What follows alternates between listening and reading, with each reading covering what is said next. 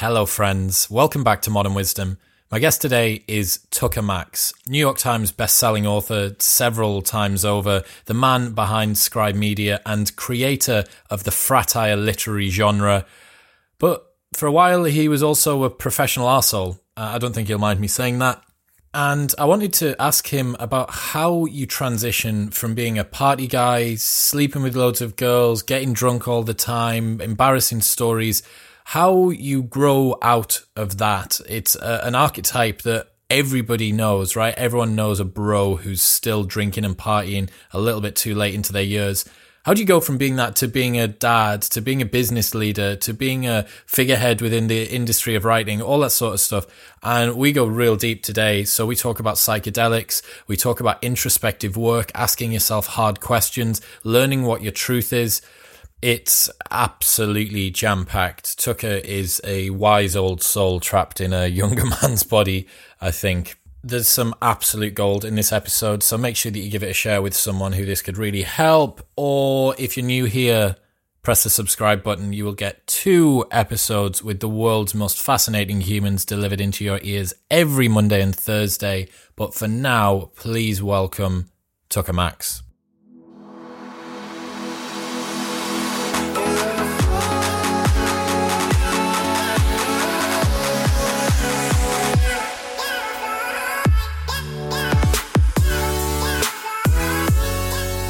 Hold on. Oh, there you go. Okay, the button just came up. I'm like, if the button didn't come up, then it's not recording. But now it's up. I get it. Go. Ladies and gentlemen, welcome back. I'm joined by Tucker Max. Tucker, welcome to the show. Thank you. Thanks for having me. Pleasure to have you on, man. Um, I was saying earlier, I posted out that I was going to have you on the show, and my, my DMs have just been on fire all day. Uh, originally, we were just going to talk about Scribe Media, and we're going to go into the nuances of book writing and stuff like that. We're going to get into that.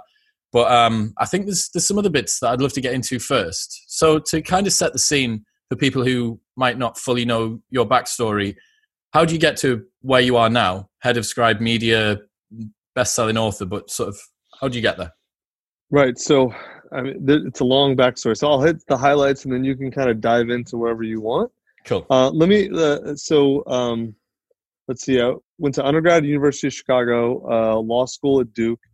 Um, and then uh, got fired from being a lawyer in three weeks. My dad fired me from the family business in six months. then didn't really know what to do. Uh, found my way into right. I was writing emails to my friends that they thought were hilarious, and through a long series of sort of stuff, I ended up uh, putting my stuff up on a website. My stories they blew up, got a ton of attention um, you know, MTV, a girl sued me. It was all the sort of normal uh, controversy. And then, um, so ended up writing a book. It became I Hope They Serve Beer in Hell, which uh, the New York Times said invented a literary genre called fratire and has sold, you know, a million and a half copies now or more uh, worldwide, translated into whatever it is, 30 or 40 languages, something. Um, and then uh, wrote two more books. Um, well, first, there was a movie made about that uh, book, about my life uh, and then the two more books, Assholes Finished First and Hilarity Ensues. Sorry, in Sloppy Seconds, three more books. Those have all told have sold, I don't know, three and a half, four million ish. And um, uh, then did a few other things. Um, the big thing was start Scribe. Like I just had a bunch of people asking me, how do I write and publish a book?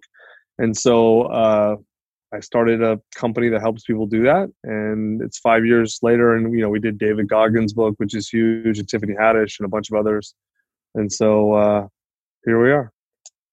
Man, what a story! I love how you said all of the normal sort of controversy. Like all of us, are getting, all of us are getting sued by ex girlfriends and stuff on a on a consistent basis. That's funny. Um, yeah, so one of the things that I really wanted to delve into with you, because I think that you've got quite a unique insight on this because you've been so transparent in that journey from going and being, you know, a classic party boy, right? Um, the UK's got a big drinking culture, big party culture. Right. My job, I fill nightclubs. I've run nightclubs right. for 13 years. That's what I do, bread and butter, right? So I've seen like a million drunk people ish, just over a million drunk people. Um. So I know, I know what it looks like. And so does everyone that's listening. Um, what I'm really interested in finding out is – what happens when we go from as men, young men, we go from being that guy who is living quite viscerally party lifestyle. There's a point where it's for some people gradual, for some people sudden, but there's a point where you stop being that and you start to be a simulacrum of the guy that your dad is or was, or you know, a, a dad to be. You get me?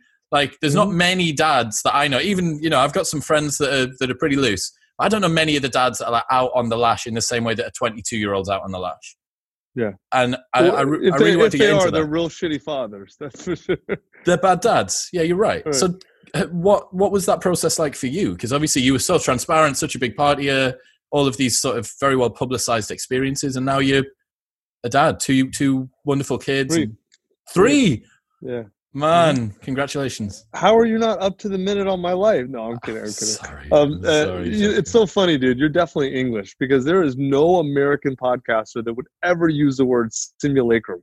Like, I know what that means, but there is no American. Like, thank God I have like advanced degrees because most Americans go, "What the fuck is he talking about? What is a simulacrum?"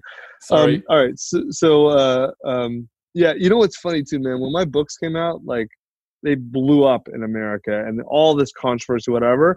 And all the English people were like, what are the Americans up in arms about? Everyone does this. This dude just got drunk and threw up and acted like an idiot. Like, no, the British were like, Big some deal. of them thought it was funny, some didn't, but they were like, why are you guys? America's a whole different culture with that stuff, man. Like, my books in England would, like, they did, they did okay, but they, they no one cared, right? Mm-hmm. Um, because there was no element of uh, naughtiness and seediness there, you know? Um, but uh, anyway, so how did I become a dad? So it's funny, at least in America. I'm not sure in England. In America, the the stereotype is the bad boy gets converted by his love for the right woman. Right? That's always how it works. And um, uh, but that's never how it. That's always stereotype. It's never how it actually works. In America, if you're like a, you know, like the bad boy is a younger guy, you kind of, there's two paths, there's two archetypes you can take you can keep going, right? And like play that up. Like I could have played. Man, listen, I could have. I'm 44 now. I could be the 44 year old guy traveling the world, still banging young girls and whatever. Like I know those guys. They usually go on own bars or or promote nightclubs. A lot of them, or hmm. they you know they get into that lifestyle, um, or things that are similar, entertainment business, whatever. Um, or uh, you um, you basically like reform right? That, those are kind of the archetypes. But neither of those are what ha- like I didn't want to be the old creepy dude. Uh, uh, like that was unappealing to me. But I wasn't going to reform. Like in terms of like, oh, what I did was bad. Now I have to be good. That was bullshit to me. But what I did do, which is like not, it's an archetype, but it's not the way it plays out in America. Um, uh, is I did my work right? So the question is always not why do young people go out and drink and have fun, but why do some young people, especially, and I was definitely one of them, go to ridiculous extremes with it, right? At least what I did in America was extreme. Might not be for England, but for America it was. And so it's always a question of like why, right? And then I had to really I made all this money, I did all this stuff. I basically got to the point where like everything in my life was perfect, uh, uh, you know, as good as it could be. I was in amazing shape. I had money. I was rich. I was famous. I had girls, and I st- I was way way better off than when I was poor and anonymous, right, and broke and starving and whatever. But like I still wasn't that happy, right? I wasn't that content. And so then I had to ask myself. At some point, you realize, well, the problem's me, right? What sort What sort of age was this? you Can you remember? Huh? What sort of age was this? 34 35 it was right after the movie right? And so so you have to make that decision. Do you realize the problem is you or not right? And then most people don't man. Most people think no everything the problem's always outside of me. So they spend the rest of their lives chasing money or success or women or drugs or whatever it is they use to run from their emotions. And i don't mean that judgmentally. It's just because god knows i was doing it for a long time um, but like, or they say they turn inwards and say, um, "All right, I'm going to fix my shit," right? And uh, I started that about thirty. Let's call it thirty-five, really, in earnest. And um, man, that's been a hard road, dude. like because it is. It's funny. It's like uh, I forget the Buddha. There's a quote from Buddha. It's like, um, you know, it, it's something about like it's not hard to conquer an army. It, it's hard to conquer yourself, right? And I thought when I was like 28, I'm like, the Buddha didn't know what he's talking about. That was some dude with a bowl and a robe. Shut up, man. Now I'm like, God, that dude was wise. There's a reason people listen to him for 5,000 years, right? Um, Because de- turning inwards and dealing with your own shit was really hard. And so for me, it started just a high level. I started with um, talk therapy, like psychoanalysis, and that worked for like four years uh, for me really well. Uh, gave me a good map of my mind and my emotions, but I didn't really feel a lot in it. Like it didn't um, it kind of I understood what was going on. Sort of like having a map of London and walking around the streets of London. Totally different things, right? And so that's what uh, it gave me a map. And then um, I I started working with a shaman for a while, like an energy healer.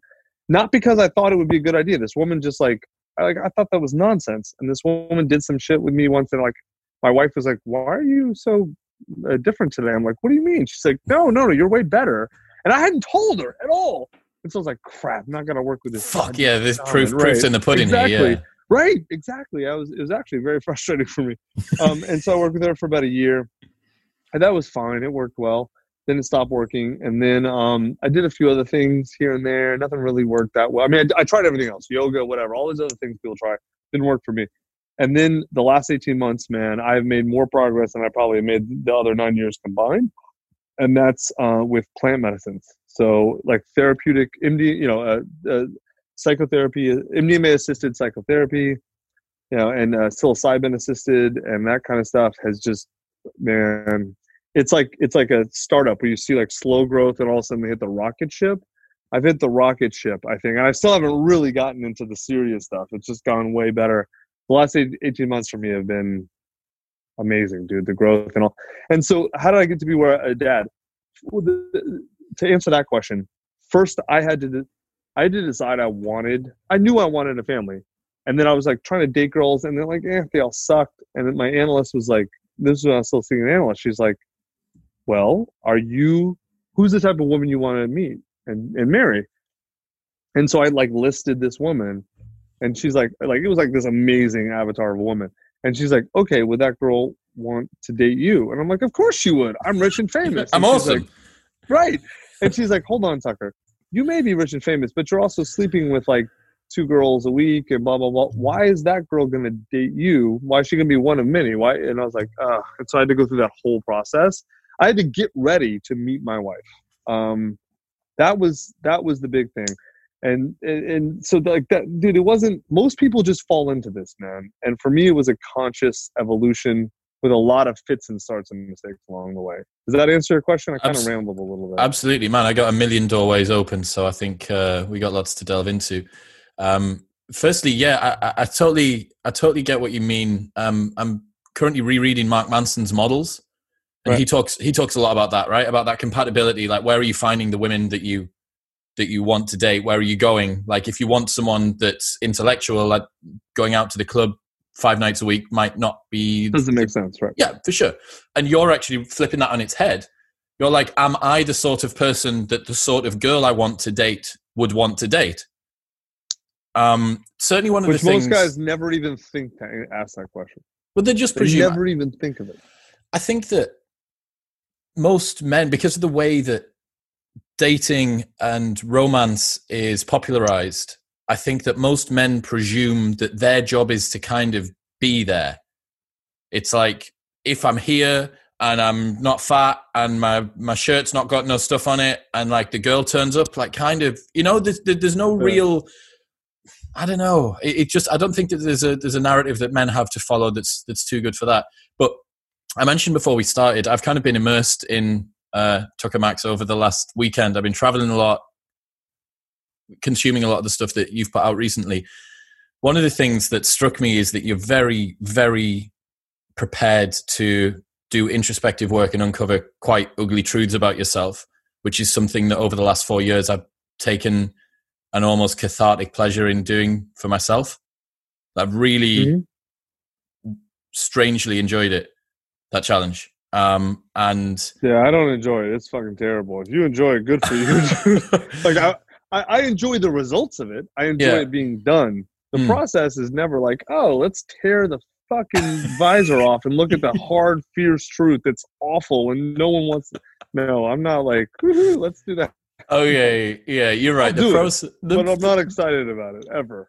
Yeah, the the process is uncomfortable. I think my curiosity and my desire to kind of find out why about me, I think is is is is pretty strong.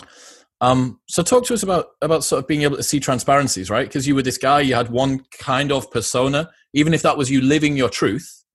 And I think that you were. I don't think it was at the time, no doubt, hundred yeah, percent. Yeah. So as that truth starts to change, there'll be parts of you that will want to cling on to the old you. And you know, girls that are listening, guys who maybe can't quite um, resonate with the young party guy will still know this, right? You have these epochs of your life. You have these little mm-hmm. sections that you're going through and you got to. How do you stop letting go of the last one? You're the guy. You're the party guy. Now you're the party. The guy that used to be the party guy. Now you're the writer. Now you're the. You know what I mean? Like, how do you start? Yeah. To- so so it's hard, man. Uh, so the metaphor, the question, it's funny, man. Like I get this all the time. Um, uh, I'm 44 with three kids and a very mature business. Like we, you know, we did eight figures in revenue last year. I'm not even a CEO. Like I hired a baller to run my company, right? And so you know, I live in a huge house, a fucking pool, and a wine cellar, an insured wine cellar, like all this sort of shit. And I still get the dudes who uh, like message me on Instagram or whatever. It's like, what the fuck, man? Like, when are we gonna get more stories? And I'm like, my response is always some version of the same. You played with toys, you played with dolls when you were 10. Do you still play with them now that you're 25? and they're always like, ooh, like it doesn't even occur to them that if they think about it, obviously, but it doesn't even occur to them that like life has phases and life has seasons, and that certain things make a lot of sense in a certain season, make no sense in any other season, right? And especially with someone who's like celebrity or noteworthy, right? Because what happens, people don't realize like you have like a okay you see this with athletes all the time.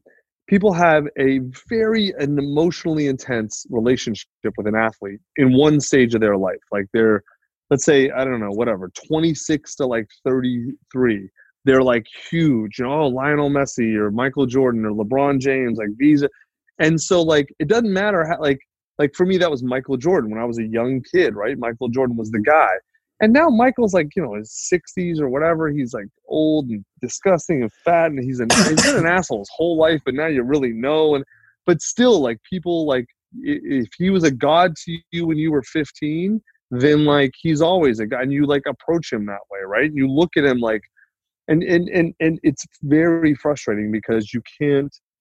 People don't look at you like a person. You're like an object, right? And and so that's why a lot of those people get stuck is because they first off that they were at their peak then they're never going to get bigger right in terms of whatever success at basketball let's just say with jordan he's mm-hmm. never going to be bigger at basketball than he was in the late 90s it's just not possible right and um and then he has people around him who always look at him that way and so he's stuck there right and that almost happened to me of course i was nowhere near as big as jordan uh, but like, and I, you could, you could make that happen. We, and I'm not talking about just celebrities in anything. You could just be, you know, a good, I don't know, big in your little social circle, whatever. And the it's the same dynamic. You, you, you know how I always phrase it? You can tell a man's peak year in his life because his wardrobe freezes there. Like my grandfather, I could tell what his peak year was after he died and we cleared out his closet because he didn't buy anything else from anything past that period. He just froze his wardrobe right there and he didn't change. You think and that's like, sim- symbolic? He's trying to sort of hold right, on to that. Holding on to that. They hold on to the car, the clothes, whatever, most, right?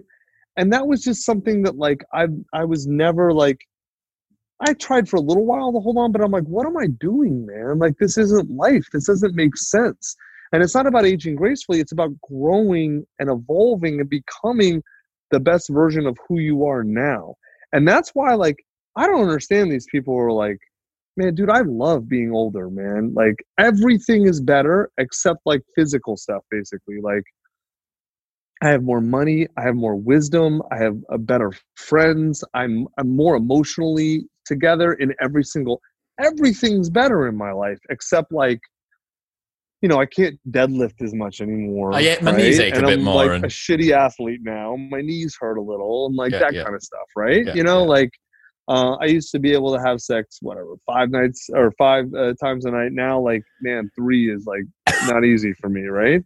And like, uh, so yeah, things change. But like, if you, you, and that's why, especially men, that's what a midlife crisis I think is for dudes is they realize that they've they're they've made a bunch of bad choices or choices they don't like, Mm. and they're stuck and they don't know how to get out. But they won't do what you talked about doing before. They won't look at. They won't ask themselves the hard questions. They won't look at the things that they haven't done, the responsibility they haven't taken in their life. They won't make any hard decisions, and so they're stuck, right? And like that's just uh, yeah, dude, it sucks, man, when you get there. But the only way to avoid that is to constantly not reinvent. You don't even have to reinvent, man. You have to constantly look at yourself and and do your work. And your by work I mean emotional work. Mhm. Am I being the best person I can? Am I being honest with myself? Am I taking responsibility for myself? Am I doing these things? And if you're constantly honestly asking yourself these questions, you can't help but grow. You're gonna grow. That's just how it works. And then you change, and then you know you become whatever. uh, Hopefully, a better and better, better version of, yourself. Not always the same though. It's not Mhm. like there's thing. I'm never gonna be as quote cool as I was when I was 29, right? I- In certain ways, but like I'm way better in almost every other way. I think you know what's interesting about that is people will find both men and women they will find some form of success in quotation marks, some form of effectiveness within one particular domain, and then they just Stick to it. continue to double down, Yeah. double down, double down, double down. Yeah. Yeah. And I don't know who the quote's from. You might be able to tell me who this is, but um, the goal is not to win the game. The goal is to keep on playing. Yeah, I think that's from a book called Finite and Infinite Games. I forget the author. Um, Simon Sinek just Simon wrote his Sinek. take on that. Yes. No, no, no. It's Oh, not no. Simon Sinek. No, no. Simon Sinek. look, Simon's a good friend of mine. Yeah. Simon's book about infinite games. He got there's a book called Fi- Infinite and Infinite Games, which is like where he got that a lot of that idea. Okay. Um, but it's not Sinek. Uh, uh, he gets credit for too much other shit. Don't give him someone. That's the problem, isn't it? It's like when Right. people are clever like that. James Aldrich is the same. Um, so, Yeah. Yeah, it- people have a little bit of success, continue to double down on that. Um, I would s- stick to this particular thing, but it's not about that. It's about moving on to what is next. And you're right as well. You've touched on the fact that your social circle reinforces that, right? Even your your fan base, they're not your social circle, but they're like you're the this guy. You're the party guy. You're the drunk guy. You're the girls Yeah. sleeping with girls guy. You're the Mhm. self development guy, you're the writer guy, and as you perhaps want to evolve, especially if you have a, a, a being, They don't want you to. no, because because their relationship with you is based on its objectification. You are something. You nailed it. You are something to them. You are not a person to them at all. Like, dude, I can talk about this and fame forever. You are not a person to them at all. I mean, like, it's not that. Like, it's it, bo- it all boils down to, to me, 12, Michael Jordan's not a person. He's an I, I, I idealized basketball god. Mhm. He's not a human. He's not a man, right? Mhm. Because a man is flawed and complex and vulnerable and all the you know and all these things, right? Michael Jordan's none of those things to me. He is a god. This, is the purpose of myth and gods for humans, Mhm, mhm. and because we don't believe uh, uh, in God anymore, that's just been replaced by celebrities, right? And so that's why they get these idealized shit. People didn't used to treat celebrities like this. Treating them well in high status is a different thing than this idealized worship. I couldn't agree more. I tell you what, I, you, I know that you touch on CrossFit as well, right? You've done a little bit of CrossFit your time, so you'll understand this. Because CrossFit's such a fast-changing sport, you can tell who, um, how long they've someone's been doing CrossFit by who their favorite athlete is. It's like, oh, you're a Rich Froning guy. Oh, you're a Jason Khalipa. Oh, you're a Matt Fraser guy. Like, do you know what I mean? Uh, and it's yeah, such a fast-moving sport. It's kind of the same. yeah.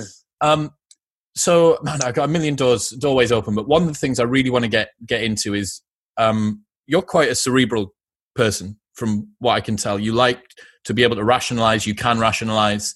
You're sufficiently clever to be able to do that. A lot of the time, when we think that we're doing the work, you've spoken about this, right? Do the work, uncover your hidden biases. What are the motives that are guiding your life? What are the things that you need to work on? What are the things that you need to do? But if you are sufficiently cerebral or you can tell yourself good enough stories, a lot of the time you can come up with something which is a proxy for the truth. This is this isn't actually doing the work, but it's close enough for me to feel like I'm satisfied in doing the work. It's like. McDonald's versus food, right? It's like it fills yeah. you up, but it's kind of not nutritious. Yeah. How, how do we yeah. talk talk about that? Well, dude, I mean that's that's the trap, right? I, I forget the quote. Uh, it was uh, somebody like it was somebody like the Buddha or someone, one of his many many disciples, who said that um, the cleverest trick of the ego is to to bend spirituality to its uh, uh, wishes, right? And so, like you see this in people who I'll give you a really good example. So, for years, there was a specific person I'm thinking about, but a couple people, but really one who's famous. I'm not gonna say his name because he's still a friend of mine. And I've said this to his face, so but I just don't want to like you know uh, uh, put my private conversations with him in public. But like he would not shut the fuck up about ayahuasca. Like just every conversation I had with this dude, ayahuasca this and ayahuasca that and ayahuasca, you got to do ayahuasca. And like I don't mind someone like, oh yeah, you know, like I, I don't think it's wise to talk about psychedelics that way. You shouldn't recommend them to people. Talk about your experience and let them come to it on their own. Mm. But like we knew each other well enough where it's it was fine. But like his life was fucked up, man. I kept like telling him, dude, your life is a mess. And if you're telling me to do this, it makes me not want to do it. And so like I didn't do it for a long time because like like I associated it with him and his mess, right? Mm, mm. And so, so like it, the, to bring it back to your question, um, it's called. And what I realized, like once I got deeper into that realm and I got to the real practice, like he was new to it.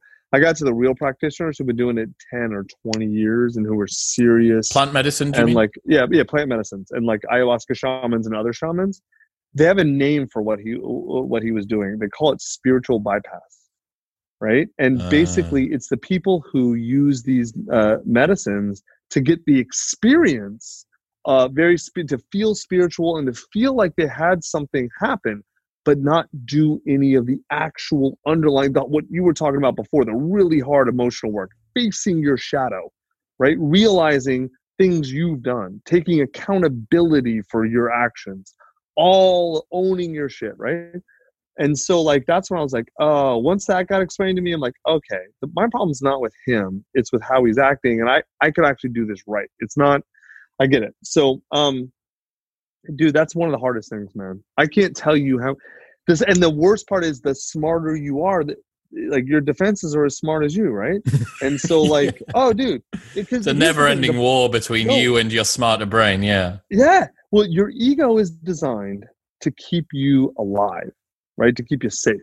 And the main tool it has to keep you alive is stasis. It wants to keep you the same. Because if you're alive now, right, doing what you're doing, changing is a risk of death. And, uh, and so, like, it doesn't want you to change, not because it's against you. It's just like, imagine, like, you know, like the, the super conservative, hyper risk averse mom. That's your ego, right? And so, like, what you have to do, what I've had to do, is um, learn to get in a I have to see it first, understand. Oh shit, my brain is tricking me.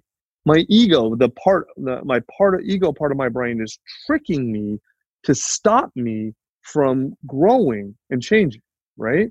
And and, and then I get get in a dialogue, and it's like, okay, hold on, like you, you have to realize there's different parts of your brain that have different agendas and it's actually great like they all work in balance the movie um, inside out from pixar is an amazing example of this like have you seen that movie no I, it, it's like you think Pixar is a kids movie. It's an amazing movie because it shows you how like sadness, happy, uh, joy, anger, like these are all uh, uh, discussed.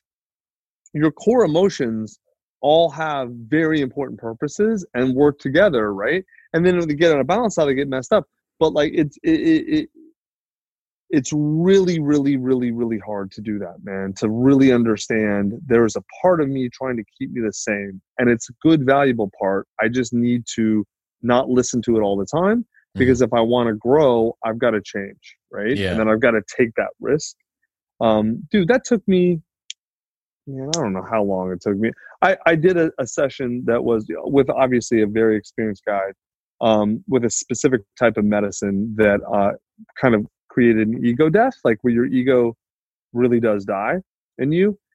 And dude, it was crazy, man. As I was going into this, this is like a serious, serious one, uh, psychedelic. And um, I I heard myself. I thought I was thinking, they tricked you. This is your new reality. You're gonna get stuck here. You're gonna die. Right? I thought I was thinking that. Exactly what you and, want, just as you're entering a trip right.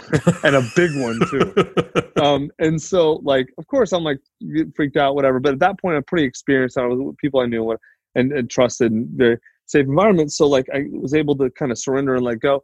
It wasn't until a, a few days later i was like hold on a minute. That was my fucking ego dying. That was like oh my god and that's when i realized like the, the the trick the ego plays on you is that it convinces it convinces you that it is you Mm-hmm. That you and your ego are the same thing, and they are not. It's a part of you. It's an important part of you. It can just be destructive if you listen too much. That's what the Buddhists mean when they say you are the observer, not the speaker. Right? Is they're saying the real, the true self is the self that sees and observes and experiences, and the ego and all these other parts of you um, are different parts of your brain that like are part of you, but not you. Mm-hmm and it, I dude, I'm still trying to figure this out now. Like it's like I'm not like some you know Zen monk that's been doing this for 40 years, right? Like I'm 18 months in, but it all made sense. And as soon as I as soon as I understood that, then then I started like really kind of essentially talking to myself in a different, like a crazy person sort of, mm. but in a different way, and realizing, oh, okay, I'm afraid of that, or I'm I'm I'm telling myself I don't want to do that. It's like, hold on, why am I doing that? Because uh, you know, like uh, what's a good example? my mom, right? I don't have a good relationship with my mom. I just kind of like that all came to a head. Like, and so long, long story short, I hadn't talked to her in 12 years. And so I realized I needed to reach out to her and I, I didn't want to. And so I had this whole sort of like battle with myself, right? And I realized the ego is like, no, don't reach out to her. No, you know, she was wrong. All these things, these are good arguments. But I was like, uh, hold on. You're trying to keep me the same. I get it. Thank you for protecting me. I'm going to reach out. And then, like, we didn't meet up, but because of the dynamics around it, I was able to just let that go. I had all this shit, resentment and anger, and what I let, I was able to let all that go because I didn't listen to my ego there. Does, mm. does it make sense? Absolutely, man. Absolutely. What it sounds like recently, you, you made a graph for the people that were listening. You, you talked about a graph. You can imagine one that's going up exponentially. It's getting more and more as time goes on, and the increases are getting greater as well. When you talked about your progress, and you were highlighting the fact that the plant medicines really kind of supercharged that over the last yeah. 18 months. Um, yeah. One thing that I'm fascinated by is this period we're talking about um, for men, and I can't speak for women, but it might happen for, for girls as well um, but for men, you know, maybe between mid to late 20s to hopefully mid 30s, where something happens, they start to realize, look, I need to kind of let go of that last, that past version of myself. Right. Do you think that you can make, you can have these insights and you can have that conversation with the ego without doing some of the work first? You know, for instance, can I just dive into plant medicine? Is it just going to enlighten me? Or no could you have could you be where you are now without having done nine years of psychotherapy and meditation it, yoga hard, blah dude, blah? it's hard to say man. It really is. It depends on the person dude. So you're not certain like, though. you could no, have done. I, all right so i know a girl who is totally in touch with her emotions and like doesn't take any of this stuff and she's fine. And people like michael singer uh, you know who wrote the untethered soul like you know huge book that dude just sat in a fucking swamp and meditated two hours a day right and got there and so, no, no, you do not need plant medicines to get there. I do not think you do. D- but are they really helpful for a lot of people? Yes. Were they, at this point for me and all the trauma that I've been through, were they basically a necessity for me? Yeah, I think. Um, I, maybe a necessity, maybe not. I don't know. They worked though, um, mm. um, and and they were amazing for me. And again, we're talking about two different things: using psychedelics and plant medicines to heal, and using them to let's call it um, expand your mind and uh, reach higher levels of consciousness. They're very related, but they're not the exact same thing. I have been mainly focused on using psychedelics and plant medicines to heal trauma and to to connect with myself better. Now, by default, I've had some consciousness raising and seen some crazy stuff and whatever, uh, but like that's not been my focus. And a lot of people who start with psychedelics, I think, start there. Mm-hmm. Like, let's do five MeO DMT and talk See to aliens happens. and shit. Yeah. Right. And it's like, look, you can start there, but that's like learning to swim in the middle of the Pacific. Mm-hmm. Like, I guess you could do it, but probably not what you'd recommend, man. Yeah. Like, that's why I started with MDMA because it's so safe, it's so gentle, it's so effective on on trauma and like and it's like it's a it's like learning to swim in the kiddie pool you Mhm. know? Mhm. um so yeah man like if you want to if you don't want to be stuck if you're afraid of being stuck it's very very simple. It's very simple to understand. Um the reason you're stuck is because you're holding on trying to hold on to something that you can't hold on to. Right? So then this understand you gotta let go and the only thing you can do is ride the waves not hold on to a thing that is unholdable. And the, the surfing is a great uh, um, metaphor. Like imagine trying to like say all right this awesome wave that i'm on i'm just going to stay on this wave. And you would look at them like are you retarded? Like it's going to hit the beach. It's not possible you can't ride a wave forever Mhm. because waves aren't forever Mhm. but yet and life is the same way it really is the exact same way so whatever phase you're in now i'm not saying don't bail on the wave until you have to if you got a good wave and you're on it ride it ride it for as long as you can but when it's over let it go same thing with whatever phase of life you're in I get it, man. You're totally right. I think what's interesting when we start to strip away persona, right? We're, we're looking at who we are. Hang on, I'm now attached to something that I was, but I no longer am. I need to update my software. I'm now about to be a dad. I'm becoming a dad. I want to get a girlfriend who could become my wife. I, all of these things. The frustrating thing that I've found over the last four years is it's like a pass the parcel. Like you strip away some of the, the wrapping paper, and then underneath the wrapping paper, there's some more wrapping paper and you just keep on going and you're like "Ah, fuck i thought like you just keep on tearing it off and you're like no this this got to be the last one. This has to be the like below this it's got to be the last one. And then you just keep on going keep on going keep on going. It's just all wrapping paper. I wonder if that's the game. Yeah realizing there's nothing there. Yeah that's i mean that's what not just the buddhists but almost any tradition will tell you. Like at the end of the day that look the, the it's funny the last 18 months i've done so much reading into a lot of people i hadn't really paid up uh, close attention to before people like rumi jesus uh, i knew a lot of buddhism but like really kind of diving into different uh, di- different angles um and you know what's funny is they all say the same thing. Like they really say the exact same thing. Uh, buddha said everything you uh, uh, uh, everything you need everything you require you have in you. Jesus said, The kingdom of heaven is within. Rumi said, All the stars in the galaxy, um, all the stars in the sky uh, are nothing compared to um, the, the, the journey inward, or something like that. They all said the exact, all the great avatars said the exact same thing that everything you need you have inside. It's just a matter of going inward, doing that work. You know, that's it. That's all it is, man. Like Mm. it, it's I feel like in if it, if anyone's listening to this and think this dude's an idiot or a crazy person, I get it because two years ago I would have said the same thing. Listen to this, I would have, man. But it's like, oh fuck! Once you get it, it makes total sense. And th- and so now it's like, it's funny too, man, because like we were pretty successful two years ago, but my like the success and stuff I'm doing is just going up, up, up, up, and it's like it's gone up in almost direct proportion to how much I've let go of tr- not working, right? Like I'm here, I'm doing a podcast, I do, I not working, but trying, holding on to. I've got to have this, or I've got to have that, or I'm trying to orchestrate that, or this is the thing I need to succeed. and understanding that I have it. You know, it's all right here, and that whether I succeed or fail is essentially a, both a story I tell myself and a feeling I have, and that I actually get to control that, and I get to decide that. It sounds so trite from the outside, man, but once you mm. get it, it just clicks. How do you marry that very holistic view with failures and success in life with the fact that you need to get up and do the grind? Yeah, I don't think you have to grind. If you're grinding, you're doing it wrong. How so?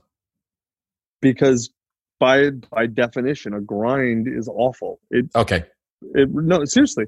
Like, uh, my, you know what my days are, man.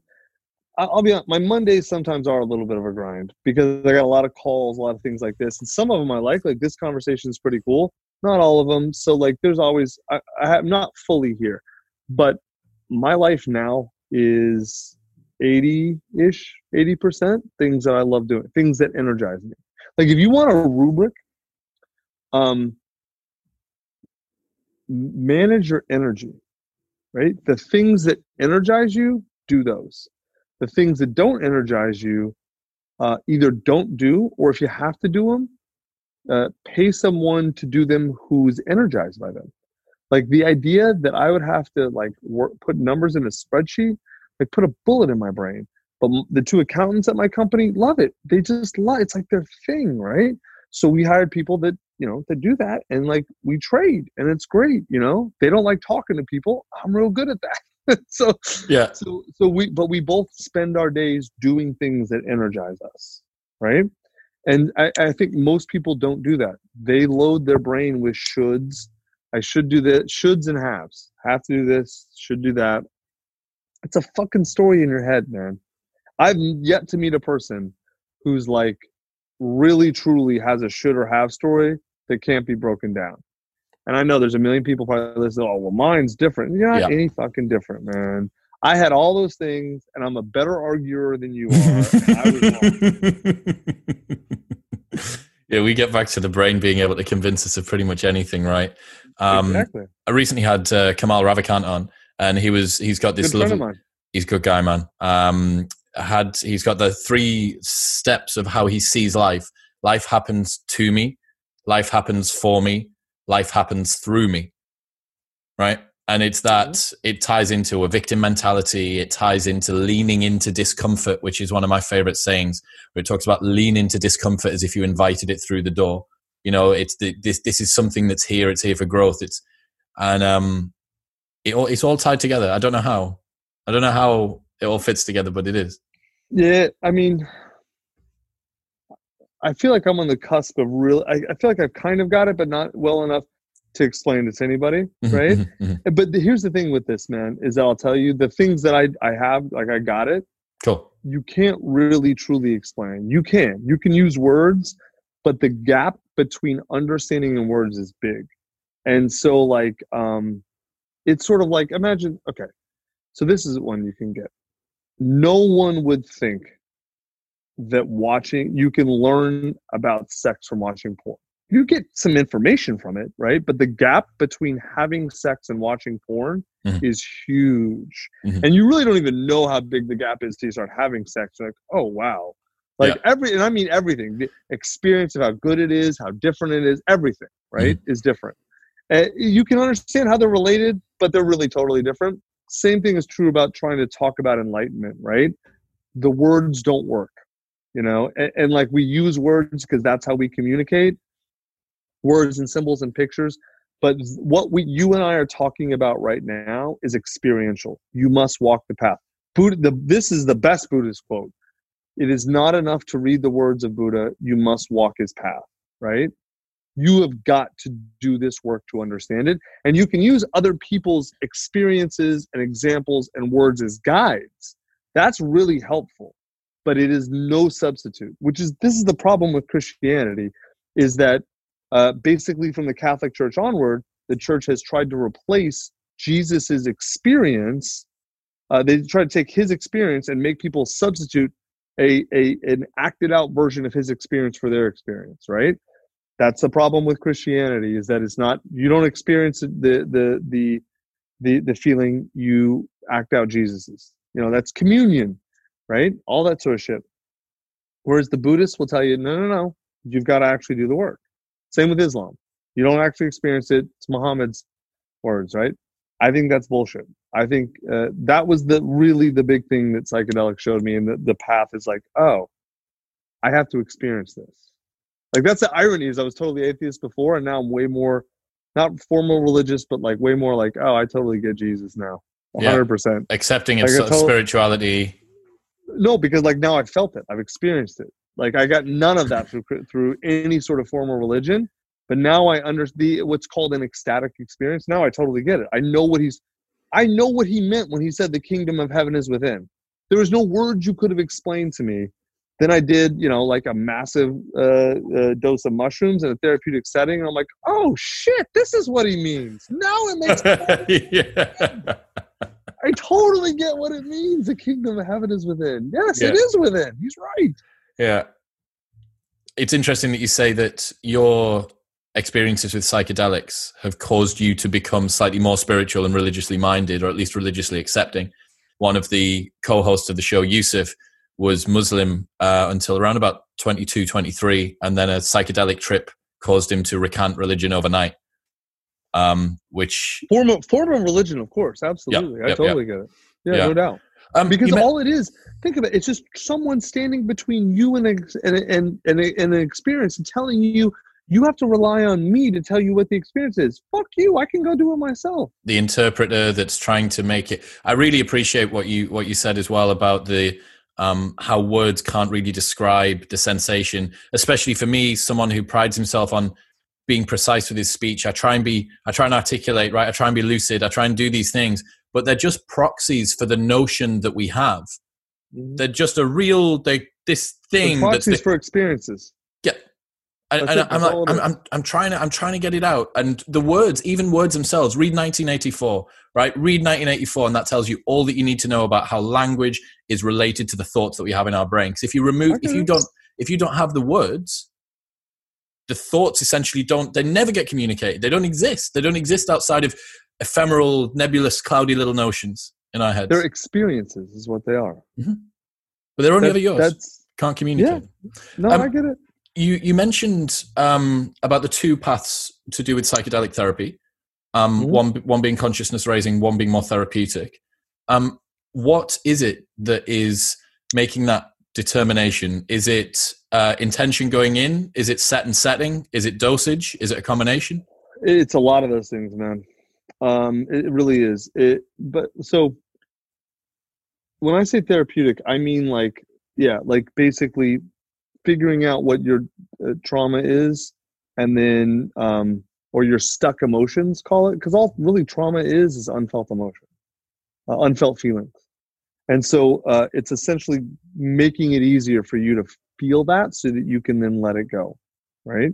And and psychedelics make that with the right guidance and the right intention the right set and setting the right psychedelics not all are good at that uh, but but um, the ones that are good at that are fucking magical, dude. Mm-hmm. Like MDMA is amazing at it. Lower dose mushrooms tend to be pretty good at it. LSD can be in certain areas. Um, there's others. Like, I mean, I'm not the expert on that side. I know it pretty well, but I'm not the dude you would call to be the expert. Mm-hmm. Um, but like, uh, um, I, if you do the mind expansion and consciousness expansion stuff without the trauma work beforehand, mm. it's doable but you're it's sort of like um, getting a really nice car and taking it for a fast drive with the windshield like dirty you know? Like it, it, it makes it a lot harder. It can be it can first off it, that's how you can get really dark stuff. Like that's what a quote bad trip is is you take a bunch of lsd and it's the lsd didn't do anything to you. It brought up a lot of stuff you have in you and you aren't ready or willing to deal with it. That's what a bad trip is there's a few exceptions that are very rare or whatever with but but for most people that's what a, a bad trip is. And so like um that's why for most people um it's it, you want to do your work first. It's like it's sort of like you know um the way i think about it just for shorthand is like uh, i got to clean my house before i try and go talk to god right? And so it's like i'm not going to go talk to god with a dirty house. And so i got to get my house at least in order doesn't have to be perfect but I got to get everything put away. I got to get all, all all cleaned. Once my house is in order, then I can go take my meeting. You know. Mm-hmm. It seems like to me, MDMA is it's been a number of clinical trials now for it being used for PTSD therapy, being used for a lot yeah. of different a lot of different things. Um, for me, my experience, I've never taken MDMA in my life without being drunk in a club. That's it. Yeah. Like, uh, do you know what I mean? It's not a therapeutic drug to me. It doesn't even speak of psychedelic uh, in, in nature. It's not a psychedelic. It's not yeah. a psychedelic. It's not even in that class. It's a totally different molecular compound. Yep. Um, it's not at all. But mm-hmm. dude, when you take it in a, I know a lot of people who used to do like a gram of MDMA a weekend or crazy stuff like that, right? Mm-hmm. Like a mm-hmm. lot. Mm-hmm. And then they they uh, you know they they went through that phase and now they're they're out and they do it therapeutically and it's like they're like oh my god I had no idea like different drug totally totally different experience. That's fascinating. That is really really fascinating. I really hope that it gets rolled out more. I think it's got a lot of. Um, It'll be legal in in probably in America. It's actually there's a few places where you can do it compassionate care licenses. Those clinics are being opened this year. It'll be widely legal in 2021 or 2022, probably. It's already in stage three clinical trials, for, like for therapeutic use, guided, use, right, with a prescription and all that sort of stuff. Yeah. Mm-hmm. Got you. Okay. Um, you mentioned so one of the um flags in the ground of your life of the transition from old uh Tucker to new Tucker was um, when you said that you were kind of giving up fratire, which was this particular type of uh, writing that you'd done. Um, and since then, am I right in thinking the only thing that you've brought out is this scribe method? Is that right? Uh, no, I, I, wrote a book with Jeff Miller called um, "What Women Want," which yes. is like the instructional yes. guide for guys about how to deal with women, mm-hmm. how to mm-hmm. understand women, how to deal with women. I talk to them how to become attractive to them, all that sort of stuff. Mm-hmm. It's the best book on that subject by far in the marketplace. We did a pretty poor job positioning it and, and marketing it. That book is like the the best example ever that product doesn't beat marketing all the time. Right? Uh, like there's all these idiots that have all this dumb shit stuff out there that they market the hell out of. And like um we didn't want to approach it that way. And like so we ended up like we wrote the best book. It's by far the best info. Like the dudes who read it and a, lot do that we get i get an email every week from a guy who's like oh my god i spent all this money all these stupid dating coaches and it was all it has changed my life and whatever.